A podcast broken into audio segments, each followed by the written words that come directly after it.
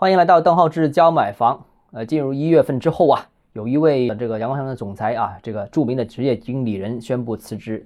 呃，在业内是引发了这个热议啊，那明星职业经理人嘛。这个我跟嗯很多同行在交流的时候呢，他们说啊，这个阳光城这位总裁是引咎辞职啊，原因是他进入这个阳光城之后呢，呃，导致了阳光城最近几年亏损了多少多少啊，还出现了当前的一个债务危机啊，所以呢是引咎辞职。当然我不太认同这个观点。呃，我想谈谈这个房地产企业职业经理人的命运的问题啊。首先，第一个呢，就是先说这位职业经理人，这个阳光城的债务问题呢，绝对不是阳光城独一家出现的，这个是行业的问题，很普遍。目前前五十位的房地产企业都有接近一半啊，或者超过一半有潜在的债务问题啊，非常多。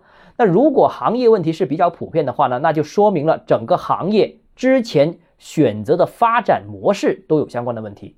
那也反映了类似模式之前可能真的有优势，所以很多人才效仿。相和同行业去发展趋势相比，一个职业经理人其实能影响的真的很少。你说整个行业都是这种发展趋势，一个人能起到什么作用呢？没什么作用。所以呢，影响不了多少。这个是大势所趋啊，这个结果而言啊，个人其实很无力。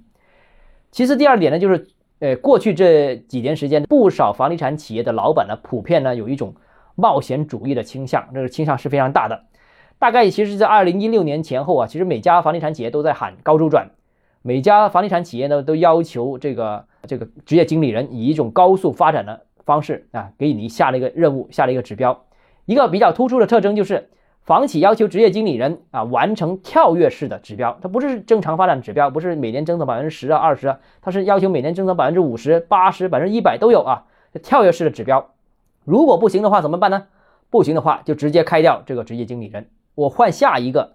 你完成不了，我就找一个能完成得了的那个职业经理人。所以那段时间呢，像鸟厂啊，像呃这个某大啊这些开发商的一些职业经理人蛮受欢迎的，因为他们本身就是做高周转的，他们的履历里面有这些高周转，呃或者说跳跃式发展的成绩，所以很多房地产企业的老板愿意挖这些这些公司的员工过来，希望能帮助他跳跃式发展。既然老板都已经下了这样一个命令呢，作为职业经理人，你就不能跟他说：“哎呀，宏观情况是怎么样了？要注意风险了。”他不听，因为老板选择了这样一个路径，老板定了这个调，而且老板给钱你就要你完成这个任务。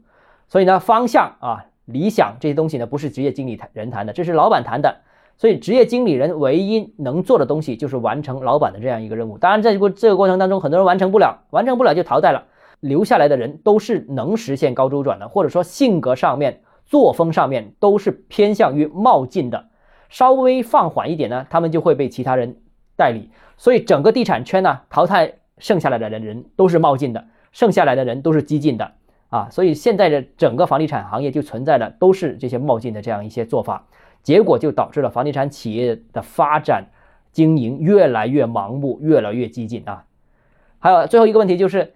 打工啊，到底是赚钱还是赔赔钱？对于高级的职业经理人而言呢，其实已经是不是最重要的了。因为这些高级的职业经理人其实已经有很多的财富，基本上已经实现财富自由的了。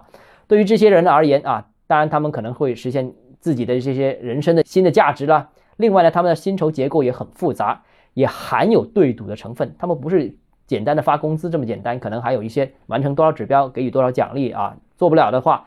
那可能会相应的会减少啊，直接跟股权价格呃也是相关也是挂钩的。粤语说啊，食得好鱼来得好了，所以他们本身就有预期。所以你说打工亏了，我觉得这也不能这样说啊，他们也不能理解为简单的打工。其实最近几年啊，房地产职业经理人这个圈子变动是非常频繁的，极端的案例的很多很多啊。我直接知道，我以前的公司就是营销总存活的时间不超过半年，你你可以想象。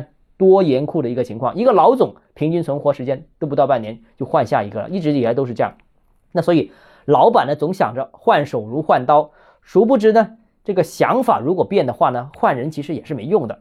这个也我觉得也是职业经理人的命，只能不断的折腾，只能在最好和最坏之间不断碰运气。